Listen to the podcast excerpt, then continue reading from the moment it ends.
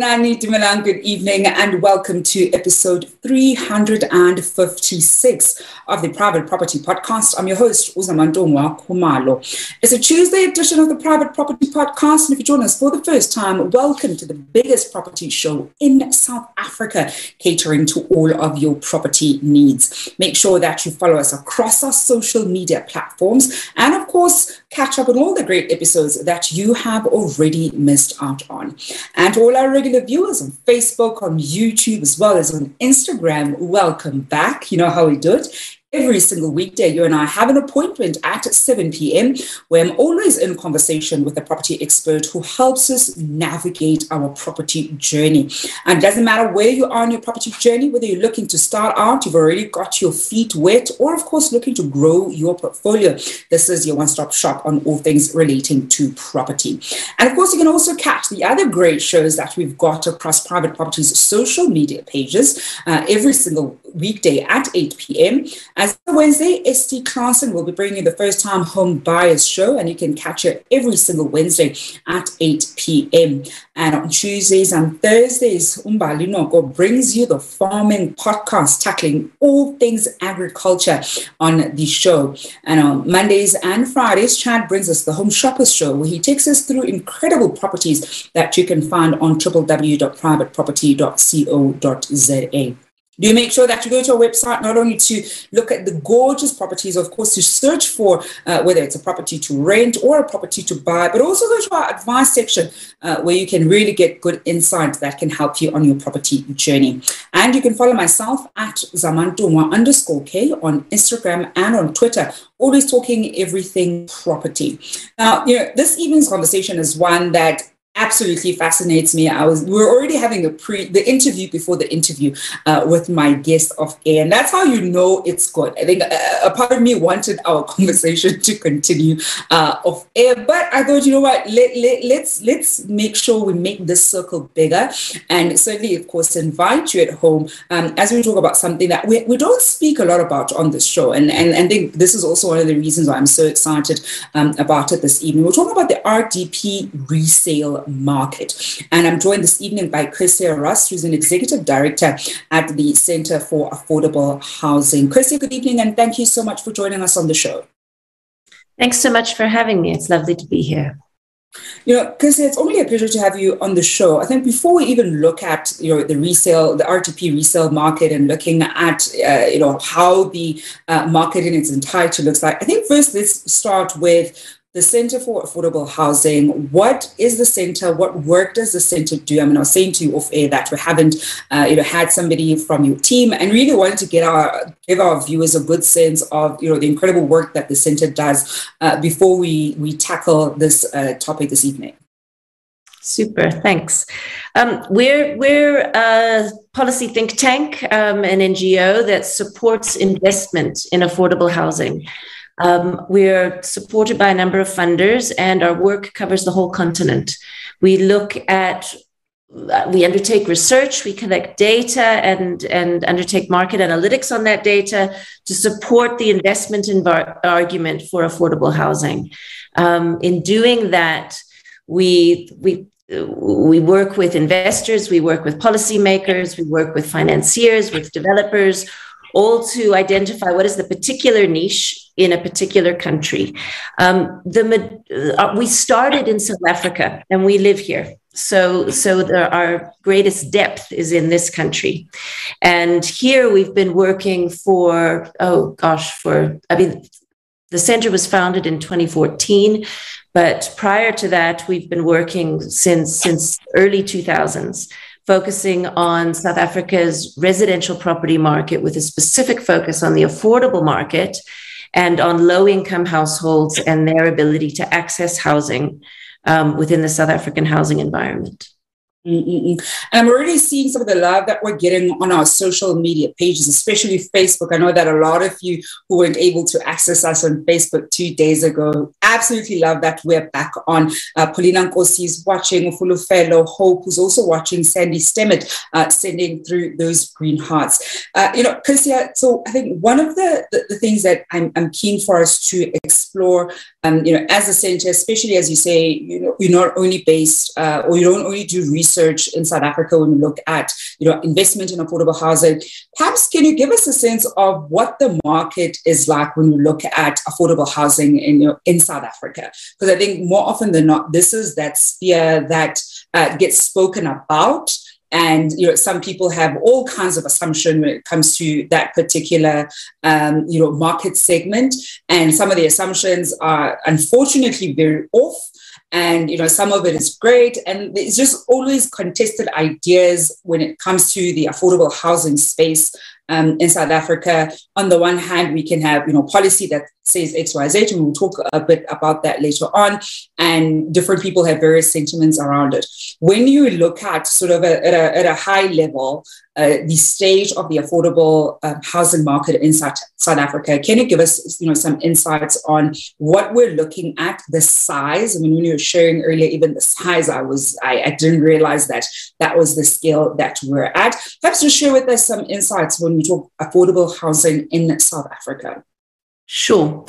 Um, I mean, I think the, the, the, essence of your show is that the property market in South Africa is, is huge and it's important. It's a fundamental part of our economy. It's, it's a critical part of most households' balance sheets. Um, those who do own property, it's a significant part, part of, of their own, own livelihood strategies and so on. So if we look at the whole deeds registry in the country. There's 6.6 million residential properties in South Africa. 6.6 million. Um, and we like to segment that data of the number of the number of properties on the deeds registry in terms of value bands that really emphasize the bottom end. So we split that up into five different categories.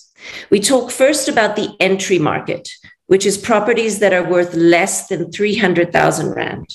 Now, normally when you look in the newspaper, you're not going to find many of those, um, and they're not often talked about. But that is significant. That's 33% of our of all residential properties in South Africa are worth less than 300,000 Rand. The next category, the second category, is the affordable market. And that's properties worth between 300,000 Rand and 600,000 Rand. And at the end of 2019, um, there were 22% of all residential properties in the country were in that band. So that means that we've got 55% of all properties, of all residential properties in the country that are costing less than 600,000 Rand. The reason you don't see them is because they don't trade.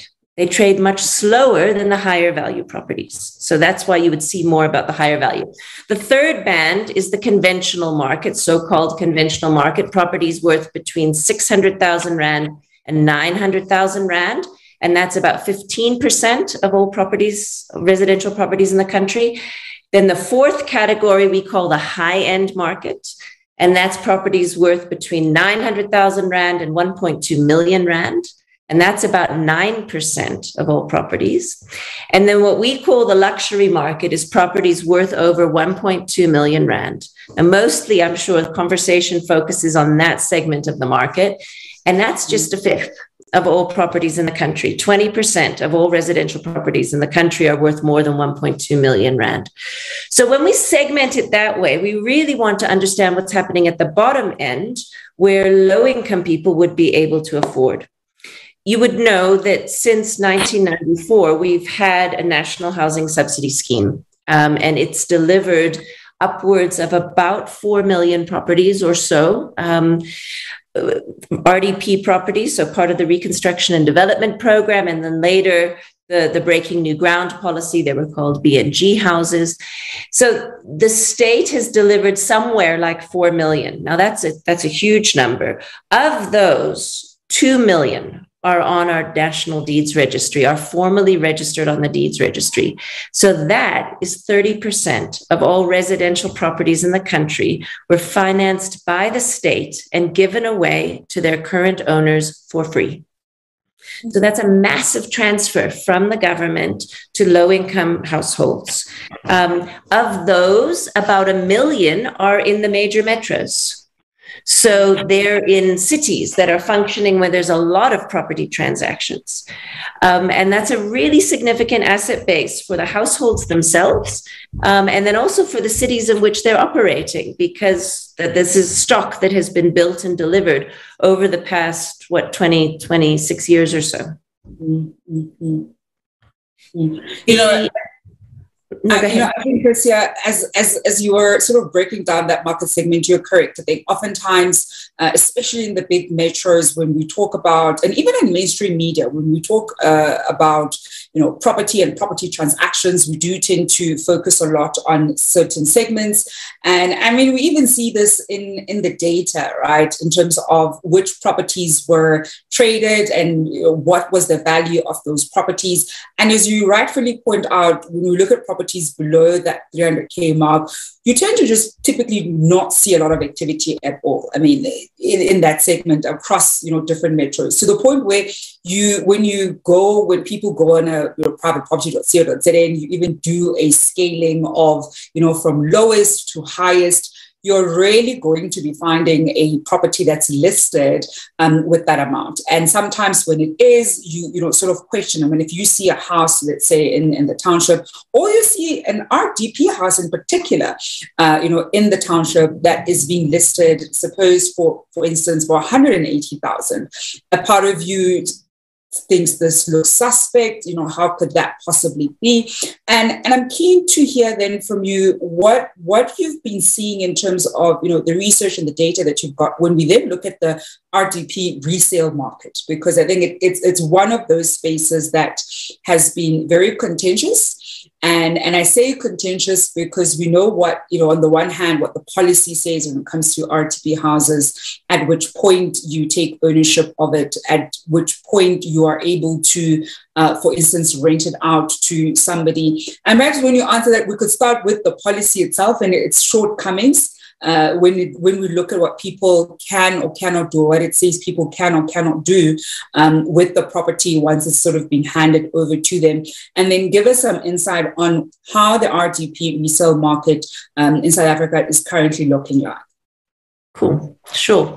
So, in terms of the national subsidy policy, government was building all of and has been building all of these houses over the last 20 years and then the the the housing act has a clause, section 10 in it, which is known as the preemptive clause. And what that says is that a household who is a beneficiary of a government subsidized house is not allowed to sell that house for the first eight years, um, sell or otherwise alienate.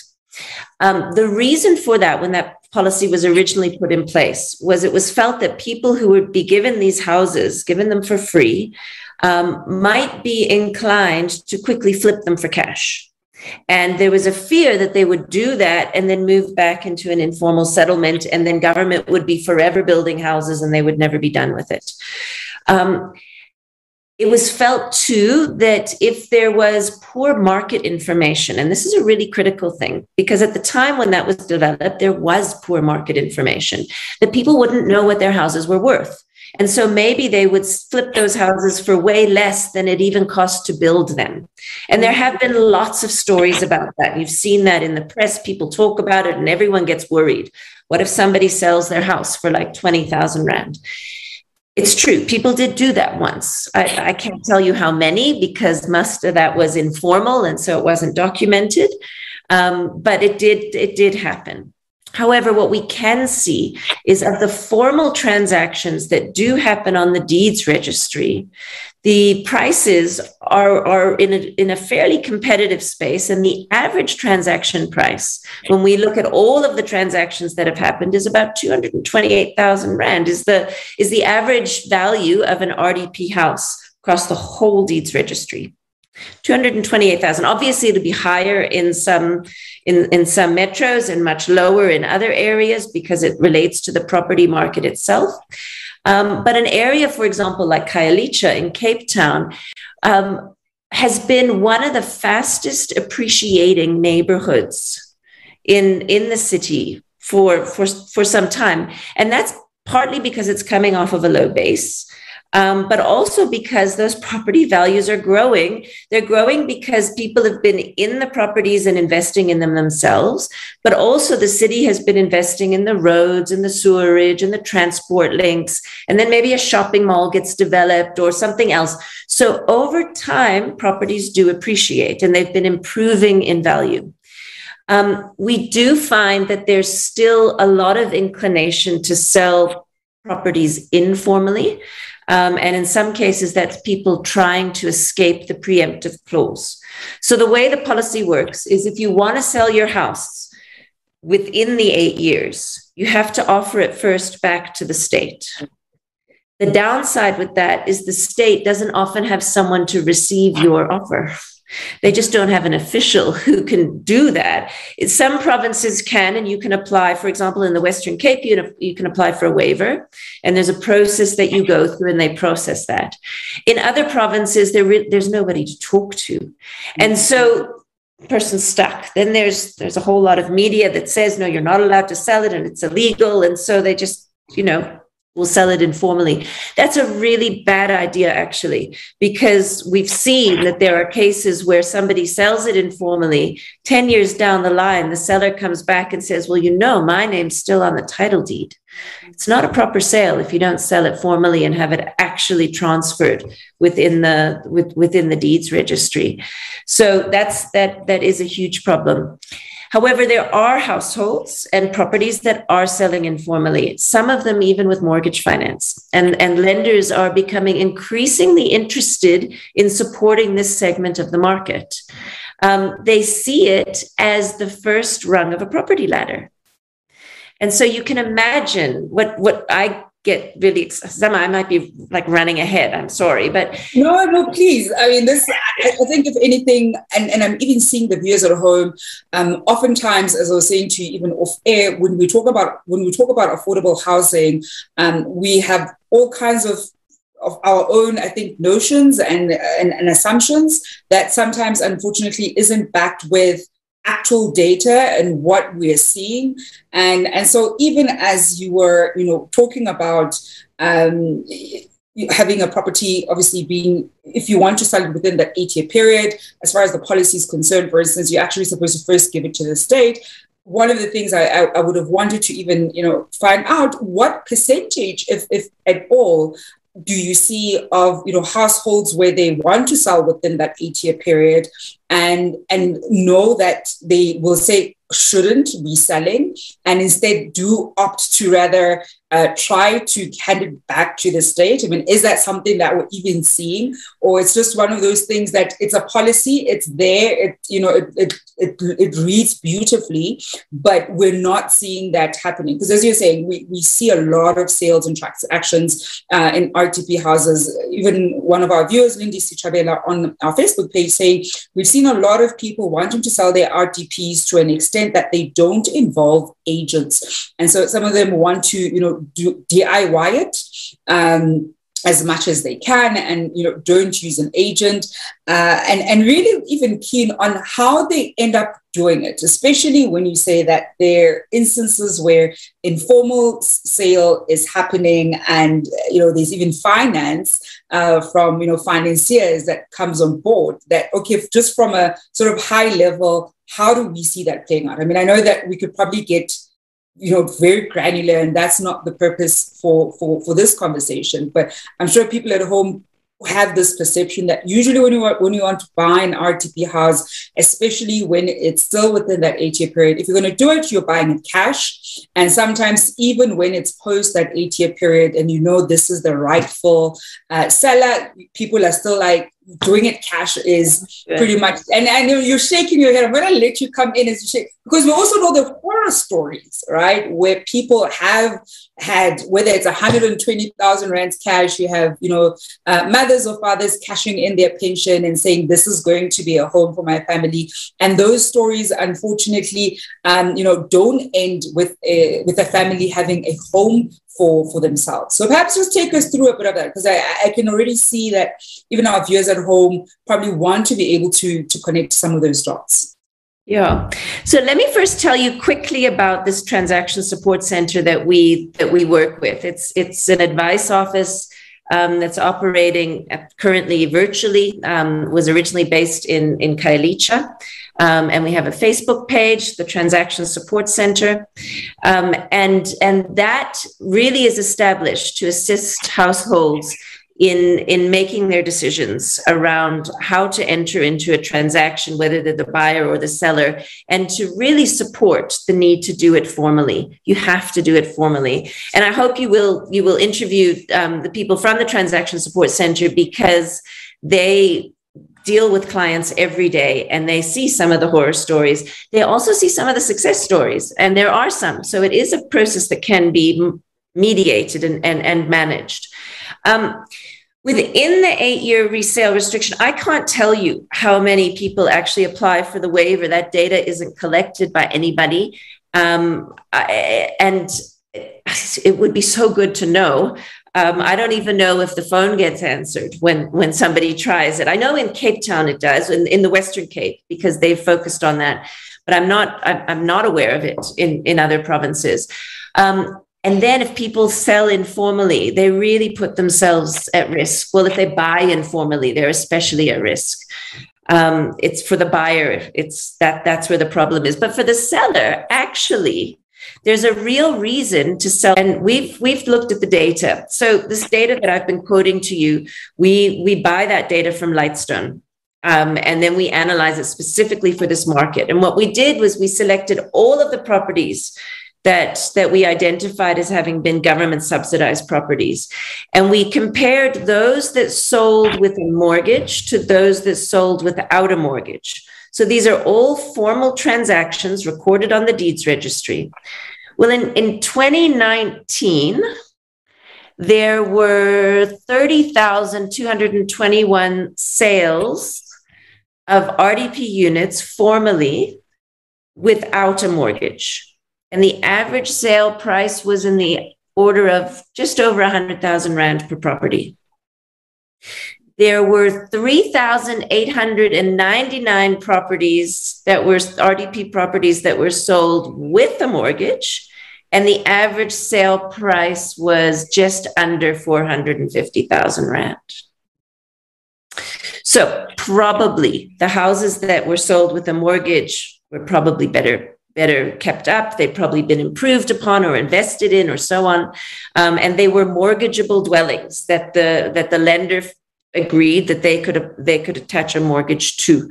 Um, but at the same time, because there was finance involved, the buyer could amortize that cost over a longer period of time so they have higher affordability. Someone who's buying with cash, they're taking the money from their back pocket or from a third party payout or something like that, and their affordability is constrained.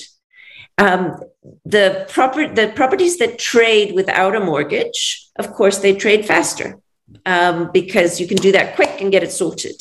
Mm-hmm. But I would like sellers to actually pay attention to the real opportunity here um, that there is a difference between selling without a mortgage and selling with a mortgage.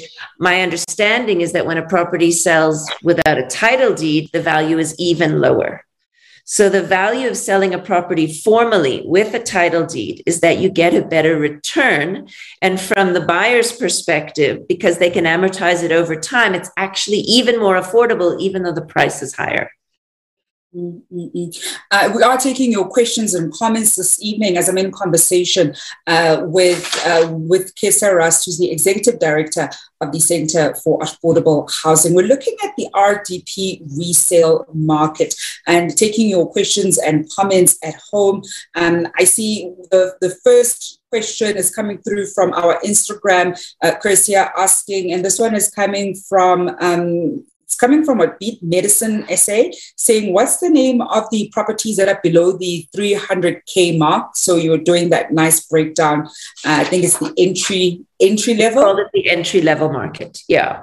I mean, we we came up with those names, but but it's a good way of segmenting at the lower end. Normally, we say everything below a million is like that that's the affordable. Well there's a lot of variety in that market. Mm. and you could start to imagine that somebody earning less someone earning less than uh, well, between 3000 and like 7000 might be able to afford a property that costs less than 300000 rand.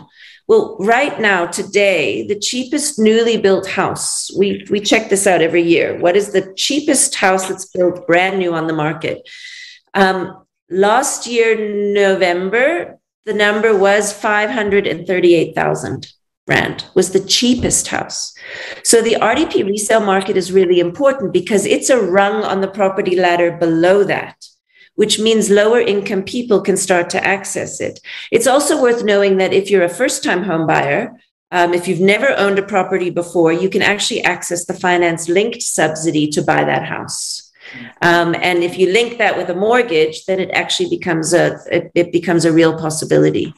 Um, so that is really what's so exciting. We've got, if you look at, I've told you that we had 2 million RDP properties on the deeds registry, right?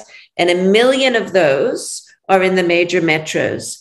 Of those, 850,000, I'll just double check the number quickly here, 800 and, um, yeah, about 50,000 are, sorry, 905,000. So of the million that are in the major metro, 905,000 are older than eight years.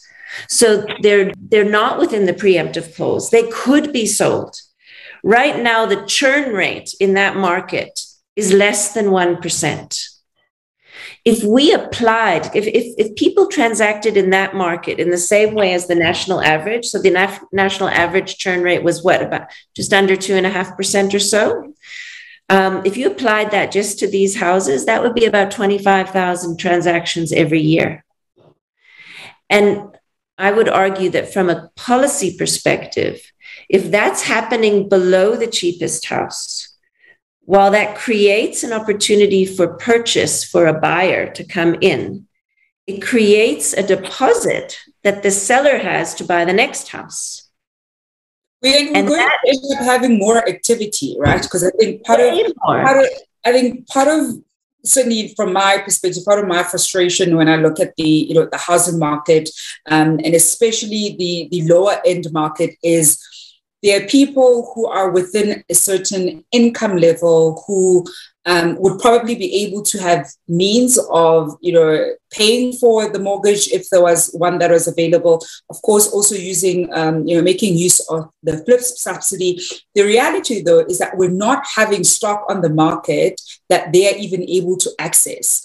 Um, and access in, in a, you're going to privateproperty.co.za and whether it's, you know, a new development with that particular price point, for instance, and not having to wonder or stress that, you know, this is an RDP house, is it, uh, you know, a legal sale or whatever the case is. So we're still not um, adequately, you know, servicing that market, and they are there. And I think one of the other big things with um, where we look, where, when we look at RDP houses within the big metros in particular, is you've now potentially created, uh, we'll say, potential wealth for that family because there are ways that they can also unlock um, you know, some of that money, whether it is a matter of they now want to sell that property and sell it, uh, we'll say with formally, where they end up putting it up and the price is 480,000, for instance. And there is an alternative accommodation that they're able to view and access. Um, that they want to you know get. And perhaps in that eight year period some of them may have uh, done slightly better economically. Perhaps now you know family members are slightly older so they're also able to help out in terms of accessing um, a slightly you know higher price property. So i think th- there certainly is a, a lack of imagination but also just underservicing um, that market almost altogether. And, and it, it's there, we're not servicing it, as opposed to it being an instance where it doesn't exist and uh, we can't even make a business case for it. Because the reality is we can make a business case for it. Why are we not adequately, you know, servicing that market? I think, and, and that for me is probably the, the failure on all sectors and not just government, because even with government and, and, and those provisions within the policy, when we look at where we are in 2021, one could argue, well, we, we know why it was there from the beginning, but now when we look at where we're at, perhaps uh, you know a policy amendment is needed. Then also even from the private sector, um, when it comes to servicing the affordable housing market and and creating we'll almost say a value chain where somebody could move from you know the RDP house and you know a different house and it's priced adequately. Um, we're still not seeing that on the market, whereas the demand uh, is there. Uh, here, it's a it's a matter of lack of supply, which I think is is quite unfortunate, particularly in the big metros, where we also know there's only so much space we're going to have. Right? It's not like in rural areas.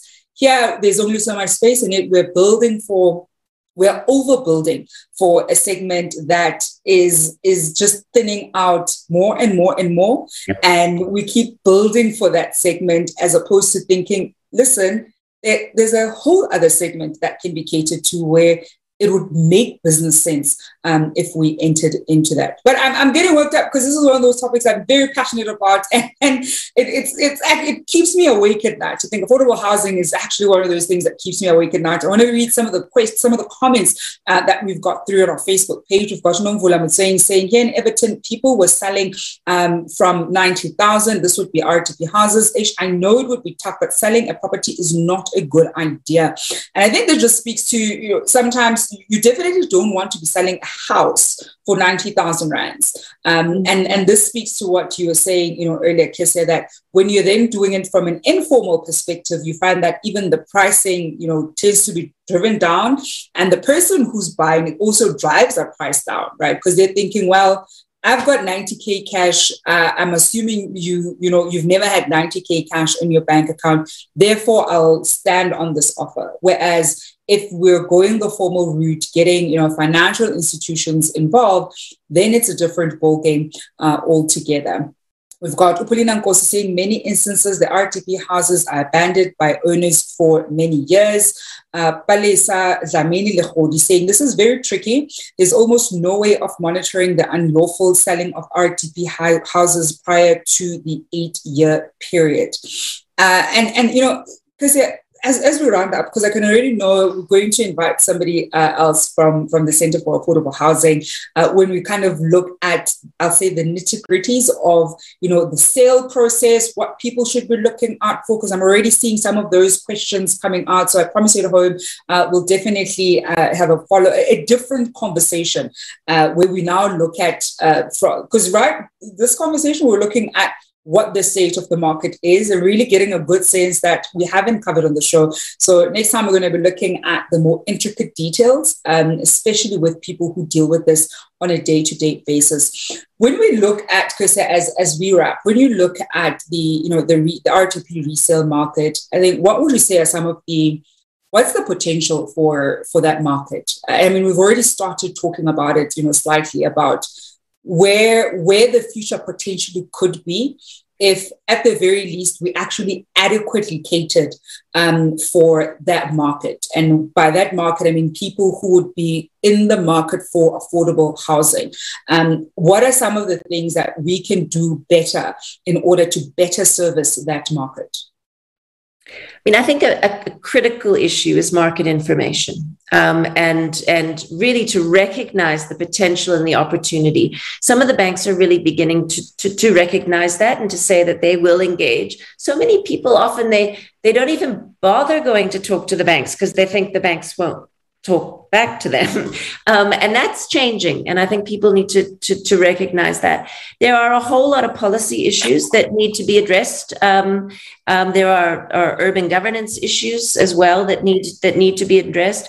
But I think a lot of the power is in the hands of the buyers and the sellers to say, we are going to insist on a formal property transaction process. Um, and we're going to do what it takes to achieve that. Getting to that point and recognizing that there's value in these properties. If we get to that point and people who the 2 million households who have become beneficiaries and uh, of properties that are on the deeds registry those are real assets. And even if just a small percentage of those transact right because not everybody is ready to do it or wants to or, or whatever, but even just a small percent, 2% of those transact, um, you're going to start to see some movement in the market that will create the supply you're asking for from the existing stock we already have. Um, and that's going to target what we've been calling the gap market people who've net they they earn too much to get an RDP house, but too little to afford a new build bond house. So that's households earning between what three and a half thousand and probably 15, 18,000 rand a month, haven't been able to buy anything. They can now buy in this market. That then creates a seller who has a deposit to buy the next thing, which means that the developer can say, I have a wider collection of buyers who are coming to me and they can raise the finance to go and build more units. We are building far too few houses in what I sort of collectively call the working class market. Properties that are worth less than three than 600,000 rand we're not building enough. Even though the state is building in in the below 300,000 rand that 3 to 600,000 rand there's not enough happening at all for for the size of our population and the and the profile of our population. Um, that can only be facilitated if you have this resale market that creates uh, entry level buyers who have equity that can then buy the, the next rung up. I think it's I mean, we're sitting here in a post COVID environment. We need to build the economy of this country. This is domestic growth powered from within, that we could really stimulate a whole economy on the basis of this. Our state doesn't have the money to invest as, as certainly as much as we think is needed um, in terms of subsidized housing. This approach leverages the investment the state has already made um, and really supports households being able to improve and, and, access the value in the assets that they have right now. Mm-hmm. So there's lots of, of material on our website, all of these all of the statistics we've talked about. Um, there's reports and so on, and I'm very happy to receive emails too. Um, but it's been really, really nice talking to you. No, because it's been an absolute pleasure, uh, you know, talking to you. I think this is one of those issues. I, I am a, I'm a big visitor of the website. Uh, I, I, tend to nerd out over, you know, different reports when it comes to uh, housing in South Africa and other emerging markets. And, and, and this is really is one of those conversations that keep me awake at night because we are not servicing uh, we'll say the majority really actually of the country. And and it's a ticking time bomb in so many different ways because the reality is not everybody is going to get to the point where they're able to afford uh, you know houses in the 600 or property. Because we also know that more often than not the 600 plus band certainly in the metros you're looking mostly at an apartment as opposed to for example a house and so when we when we look at that, not every South African will necessarily get to a point where they reach that price point. Um, when we're looking at you know income levels in the country, and so it, it's almost as though we're also sending a message then to people in certain income levels about um, whether they ought to be able to access home ownership or not, you know, uh, access it. And I think in many ways it, it, it's a ticking time bomb. So thank you so much for for joining us this evening. We're certainly going to have you know, one of your colleagues to come back to us when we look at uh, we'll say the nitty gritties of uh, you know resale when it comes to RDP houses, um, how it works. I mean, we've received some really great questions even around timeframes um, when you're selling it. We're definitely going to have a follow up um, or certainly a continuation of this conversation as we have a better look at the RDP uh, housing market. Uh, but Chris, thank you so much for joining us this evening. It's been a pleasure to have you on the show. Thank you so much. I really enjoyed it and that is Kecia Rust, who's the Executive Director of the Center for Affordable Housing. Wrapping up the Wednesday edition of the Private Property Podcast with myself, Uzamantungwa Khumalo. It has been a pleasure to be with you on the show. I'll be back on your screens tomorrow evening at 7 p.m., but you can look forward to SD Clarkson bringing you the first time home buyer show at 8 p.m. Until then, hoping you're staying home and staying safe.